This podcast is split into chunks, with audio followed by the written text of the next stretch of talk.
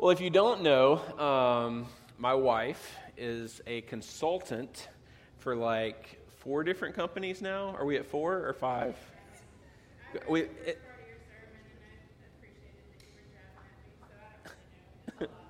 it's a lot.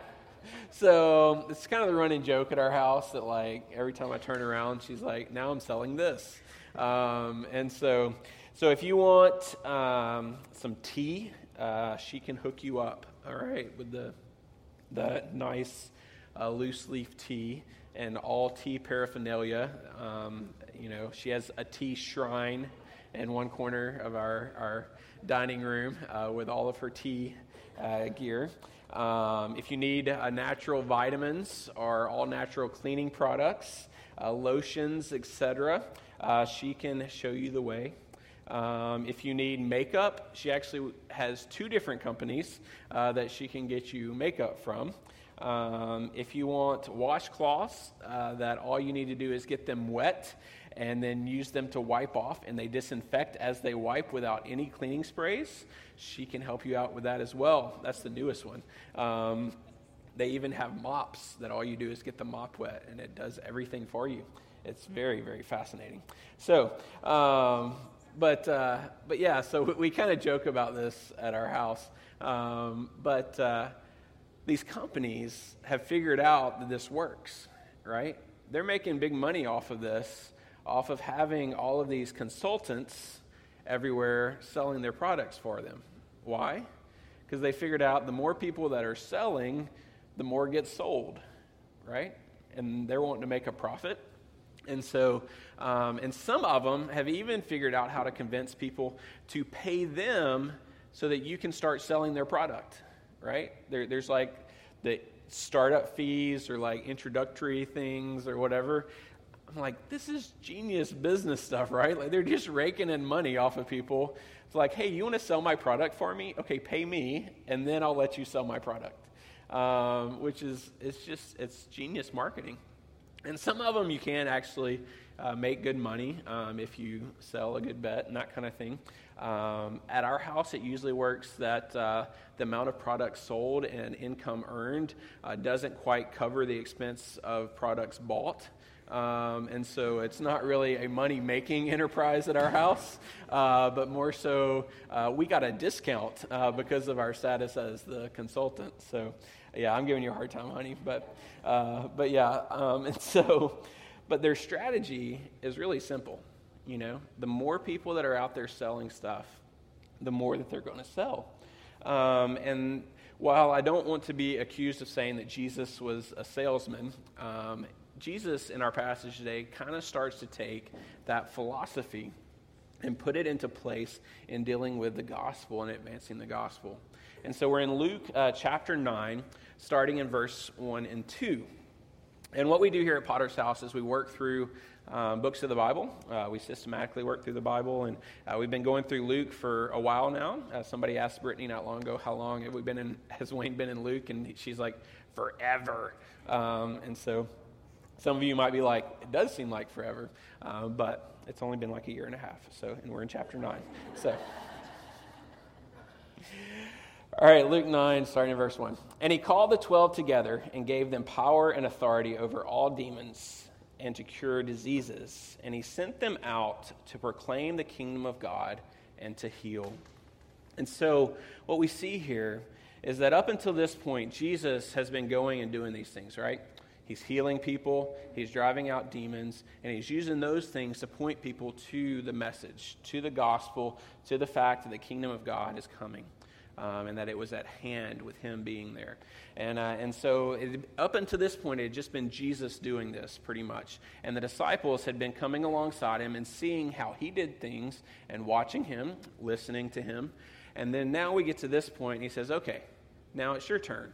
Um, and he gives them the power and the authority to do what he's been doing and to go out and spread out through the land to do the same, uh, to go and do these things. And so um, we see this, this starting here with the disciples. And then as we know the full story um, of Jesus' ultimate life, uh, death, burial, um, and then resurrection and uh, ascension into heaven, uh, we know that just before he ascended into heaven, he gave those of us who are his followers the Great Commission. Um, and that's found in Matthew 28, um, 18 through 20. And it starts uh, with all authority in heaven and on earth have been given to me. Uh, Go therefore and make disciples of all nations, baptizing them in the name of the Father and the Son and the Holy Spirit, teaching them to observe all that I have commanded you. And behold, I am with you to the end of the age. So Jesus gives all of us who are his followers this same commission that he's given the 12 here for the first time in Luke 9. And so as we look at um, the 12 and how they go about it, it should be a reminder for us about the mission that we have been given and, uh, and the commission that he has given us. Um, it's interesting that both of these passages start with an issue of authority, and it's the issue of Jesus' authority. Evangelism and missions start and end with Jesus' authority. If we're trying to do it on our own power, of our own ability, it's going to fail. It's going to be miserable.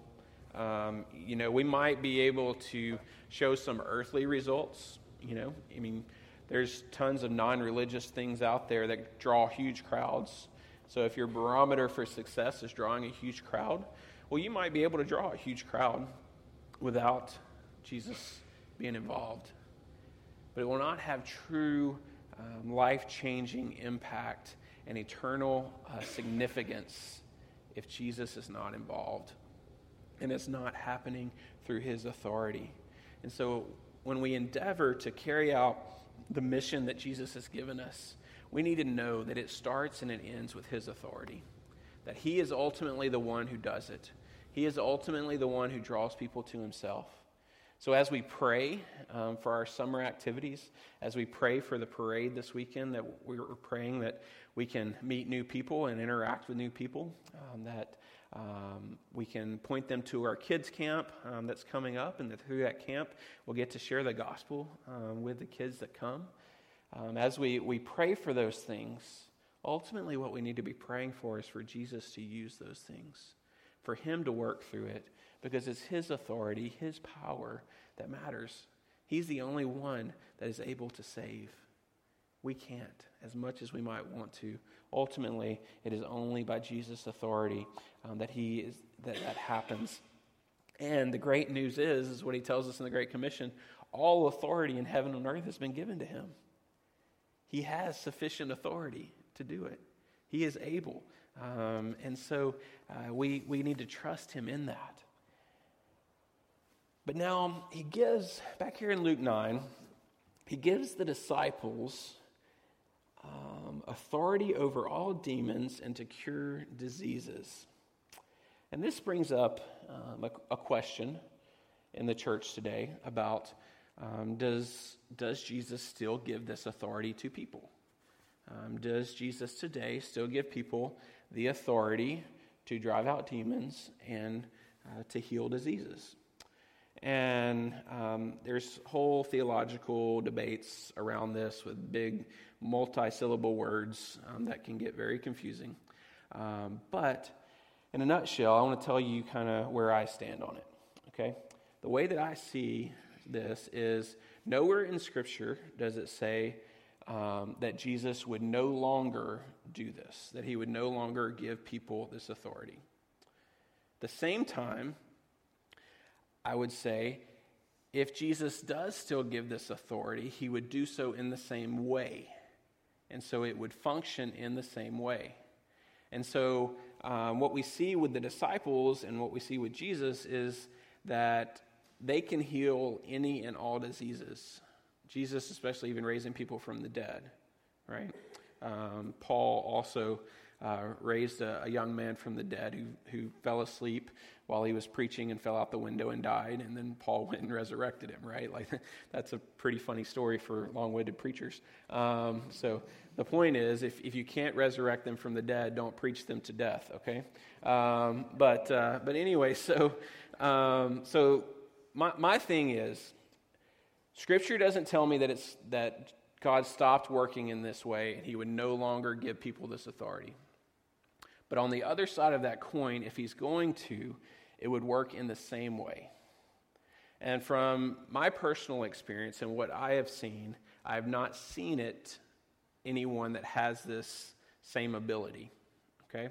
Now, I know that's subjective. I know that's limited to my experience. So, um, so for those of you who are um, in the theological terms, I'm a, a, a very, very cautious, kind of slash skeptical continuationist. Okay? So that, that would be kind of where I fall in, those of you who are, are in the theological terms in this debate. But, um, but what I do know for sure, without any doubt, is the fact that Jesus is still fully capable and fully able with all authority to drive out demons and to heal any and all people at any time. Jesus still has that authority. Um, and so, my only question is whether he instills that authority into his people now, or if he just works it through him and the Holy Spirit. Um, and so, what does this mean for me? This means when someone, when there's anyone, especially somebody I care about, who's sick, that one of the best things I can do for them is pray for them. Because He is the one that has the authority to heal them. He has the ability, He is sufficient, He can do it. Um, I have no doubt about that. Sometimes, for His reasons and for His purposes, He chooses not to. Um, and that's a, a whole other story for another sermon. Um, but uh, in the fact of who he is and the authority that he possesses, possesses and the power that he has, I know without doubt that he is able to heal and to handle any of the opposing forces. That is without doubt.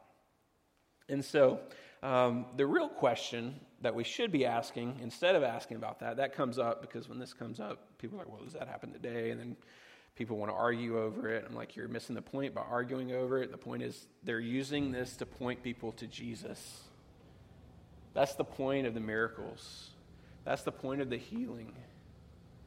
Is they're, they're using their actions to validate their message. Jesus, that's why Jesus did all of these supernatural things, was so people would know that his message is a supernatural message that we need to pay attention to.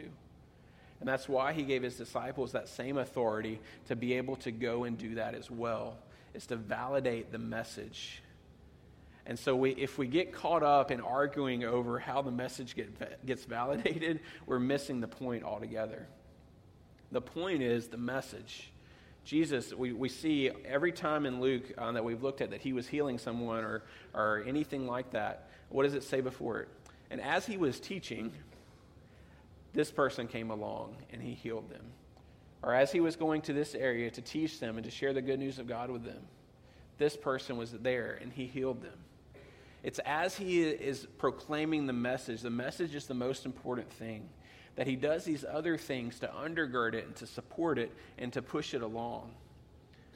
And so, what we should be asking is well, I don't have the gift of healing, um, and so therefore, obviously, I can't proclaim the gospel. Well, no, the question is what is there in your life, your actions, and everything else that can come alongside the message and give evidence to the message and give proof to the message of what Jesus says is the truth?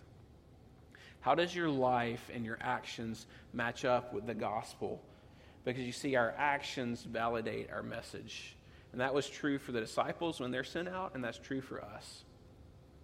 Does the way that we live reflect the truth that we speak? And I hope so. I hope it does. But,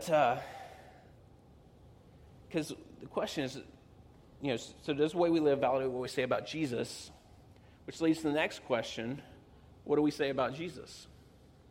Well, we say the fact that Jesus was the Son of God, He came and lived a sinless life and yet died on the cross, paying the punishment for sin, a punishment he did not owe, a price that he did not owe, so that we could be forgiven for the ways that we have done wrong against God. And because of the price he paid, we're able to be made right with God. We know that that price was received. We know that payment was received because he rose from the dead, defeating death. And in the resurrection, we have our hope.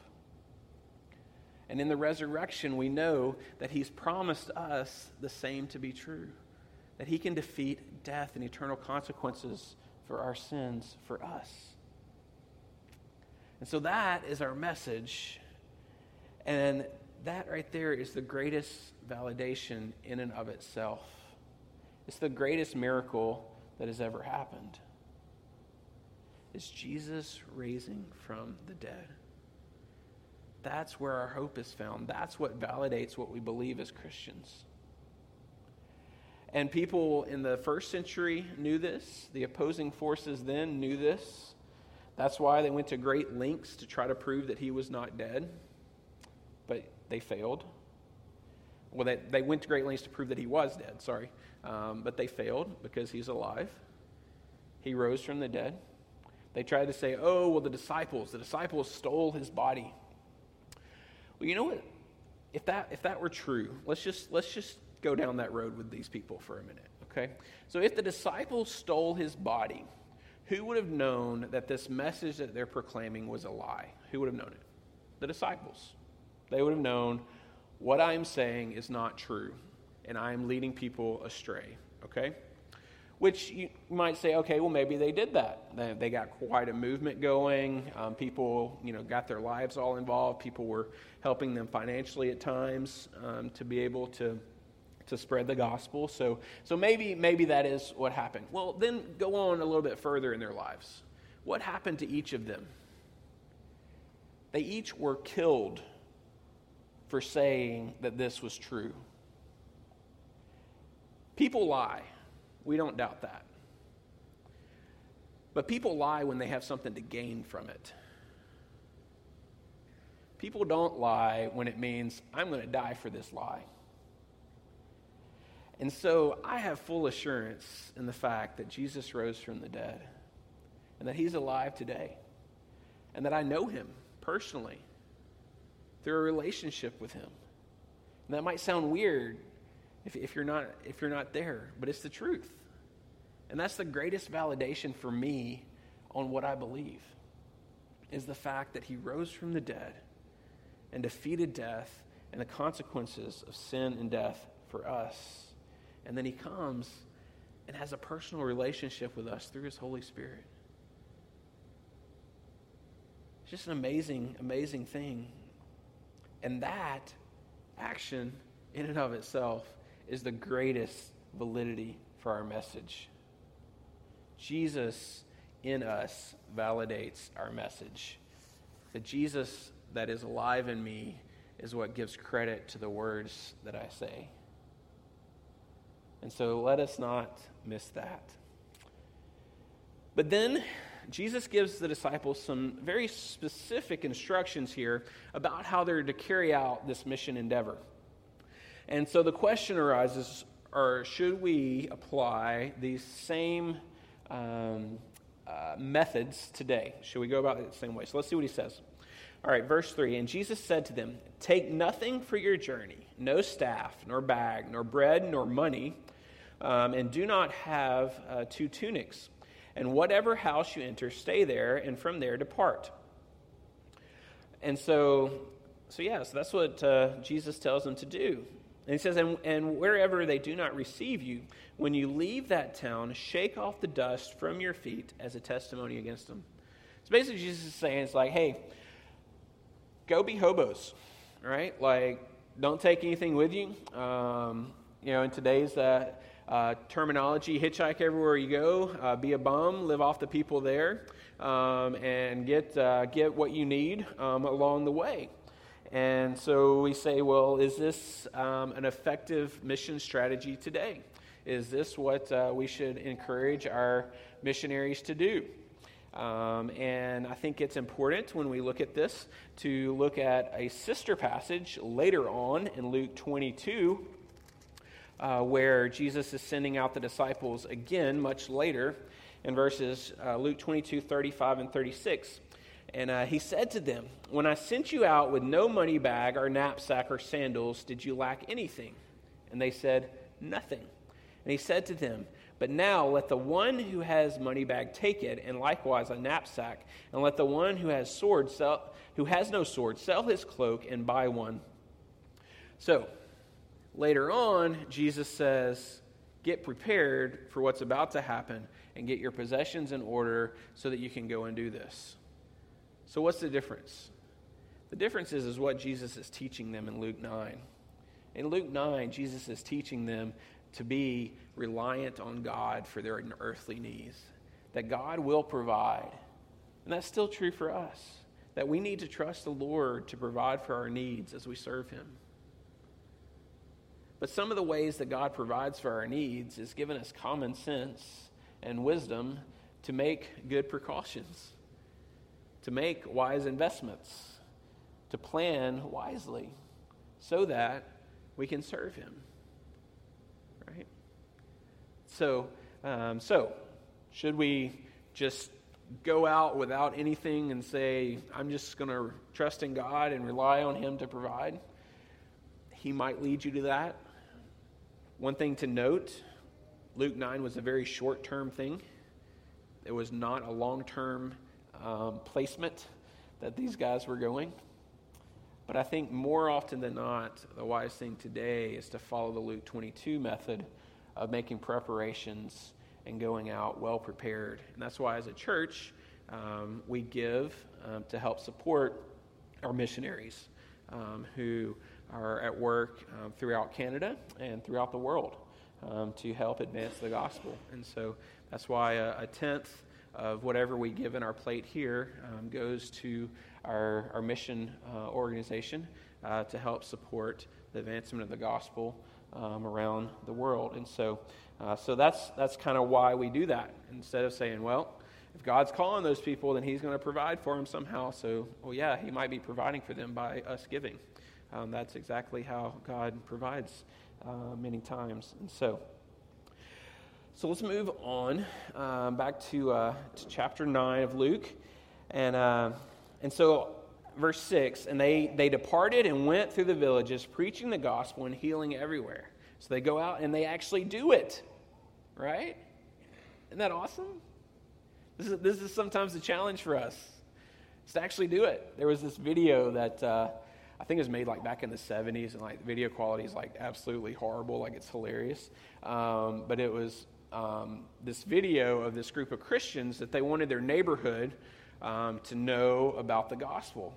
And so they came up with this great idea of a gospel blimp. And so they went to great lengths to uh, buy this blimp and to invest in this blimp and, uh, and everything. And then the video goes on with just meeting after meeting about the blimp. Um, and, uh, and then uh, they decide, well, not enough people are, are, seeing the blimp and responding to the gospel because of it. And so now what we need to do is we need to have the blimp uh, drop uh, gospel tracts out um, in people's yards um, as it flies over town. And this goes on and on. And then, uh, and so uh, one, one of the couples in the video, finally they're like, this is getting so pointless. Like, I think I just want to go talk to my neighbor um, you know? And so they go and talk to their neighbor, and they find out that their neighbor hates the blimp because it keeps dumping garbage in their yard um, all the time, and, uh, and all these other reasons that the neighbor hates the blimp. And then ultimately, through building a relationship with their neighbor and sharing the gospel personally with their neighbor, um, their neighbor actually comes to the Lord. And so that, that video is just a, a, a, funny little example of how sometimes as Christians we can get so caught up in planning about what we're going to do and how we're going to do it that what we really need to do is just go do it. We just need to go tell people about Jesus. And so, so they did. The disciples went. They did it. They did what, what Jesus was planning for them to do. And you know what? People noticed. Verse 7 Now Herod the Tetrarch heard about all this was happening, and he was perplexed because it was said by some that John had been raised from the dead, by some that Elijah had appeared, and by others that one of the prophets of old had risen. And Herod said, John I beheaded. But who is this about whom I hear such things? And he sought to see him. And so, even the highest official in the land is hearing about what's going on. Why? because these people are going out and they're doing what Jesus told them to do. And people are finding out about it. But you know what? When we live on mission for God, people will notice. But the other fact is, not all of those people will like it, though. Herod's worried. Why? Because he cut John's head off. And now people are saying that this is somehow John raised from the dead. That's kind of got him scared, right? It's like, wait, I thought I got rid of that guy. Now people that are associated with him are doing great things. What's going on? And so he's wanting to get to Jesus and find out about Jesus. And I don't think that it was because he wanted to be a follower. I think it was because he wanted to end more lives and stop more good things from happening. Because remember that ultimately, Jesus is our, our, greatest example of living on mission for God, right?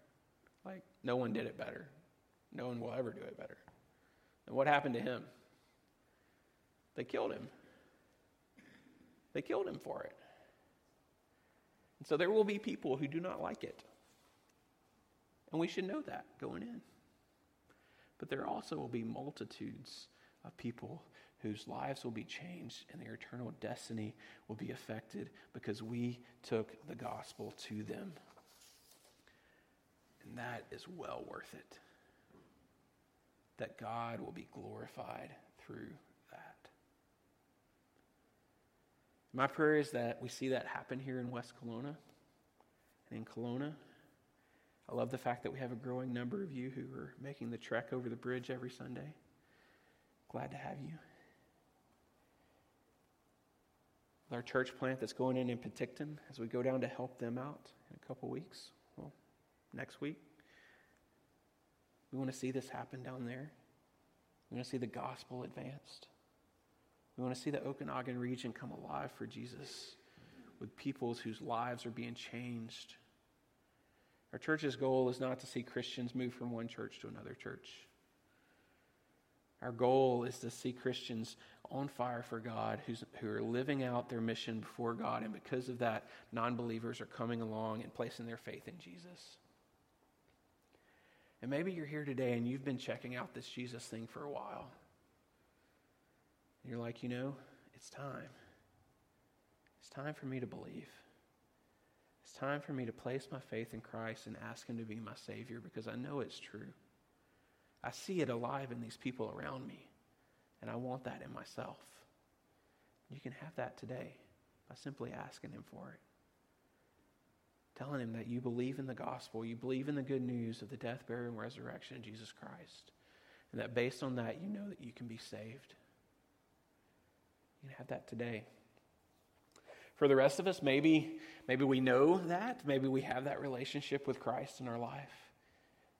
But we need to be challenged to actually go and take it. To not just make plans, not just have institutional church outreach functions, but for me to talk to my neighbor, to my family member, and say, here's the gospel. Here's the good news that's changed my life and I want you to know it as well. Maybe it is working with the church. Like we said to start with, we've got a lot of activities coming up that are all geared ultimately around getting this mission accomplished, getting out there and helping people find out about Jesus. And so, help us. Get on board. Help us out. We're about to sing a song um, that. Uh, Brittany, what's the name of it again? For the Cause. And uh, this is a new song, um, but it is written in the style of a hymn. Um, so we might start singing it. You might be like, well, that sounds like an old song, but it's a new song. Okay, trust me, it's a new song. All right, people that are alive today just wrote it, um, and so, uh, so yeah, this is a new song. Um, and what they're doing is this song is a missional song. Uh, and they have released it as a part of really a global initiative called Global Hymn Sing. Uh, and it's happening today um, across the globe, around the world. Um, uh, millions of different uh, Christians, over 10,000 churches have signed up uh, that they are singing this song, over 12 different languages uh, that will be singing this song this morning. And so, as we sing this song, know that you're participating in that, um, that we are joining in praising God with the same words um, that fellow believers are around the world. Um, and so that's a pretty cool thing this morning, an opportunity that we have uh, to just praise God this morning. And, uh, and the point is, is that our, our work is not done, that there uh, is still um, room for advancement of the gospel, and we need to take the gospel to new places. And, uh, and so we're going to praise uh, God this morning by singing along those lines. So, did I do an okay job explaining it, Brittany? Okay. Well, yeah, if the band wants to come on up, I'm going to pray, and then, uh, and then we will sing this uh, new hymn. That sounds like an oxymoron, but it's not. All right, new hymn. Uh, we're going to sing this new hymn together this morning, okay? Dear Jesus, we thank you so much uh, for the good news of the gospel and what you've done for us. We thank you for the change that it's made in our lives. Lord, I pray for anyone in here who's not experienced that change yet. I pray that they will. I pray that they will place their faith in you and that they'll come to know you as their Lord and Savior. Lord, as we uh, sing these words to you this, this morning, God, uh, let them uh, just come before your throne uh, with, with just praise for who you are and what you're doing in the world. Lord, we thank you that uh, we get to be a part of uh, a much, much larger movement of the gospel than just us.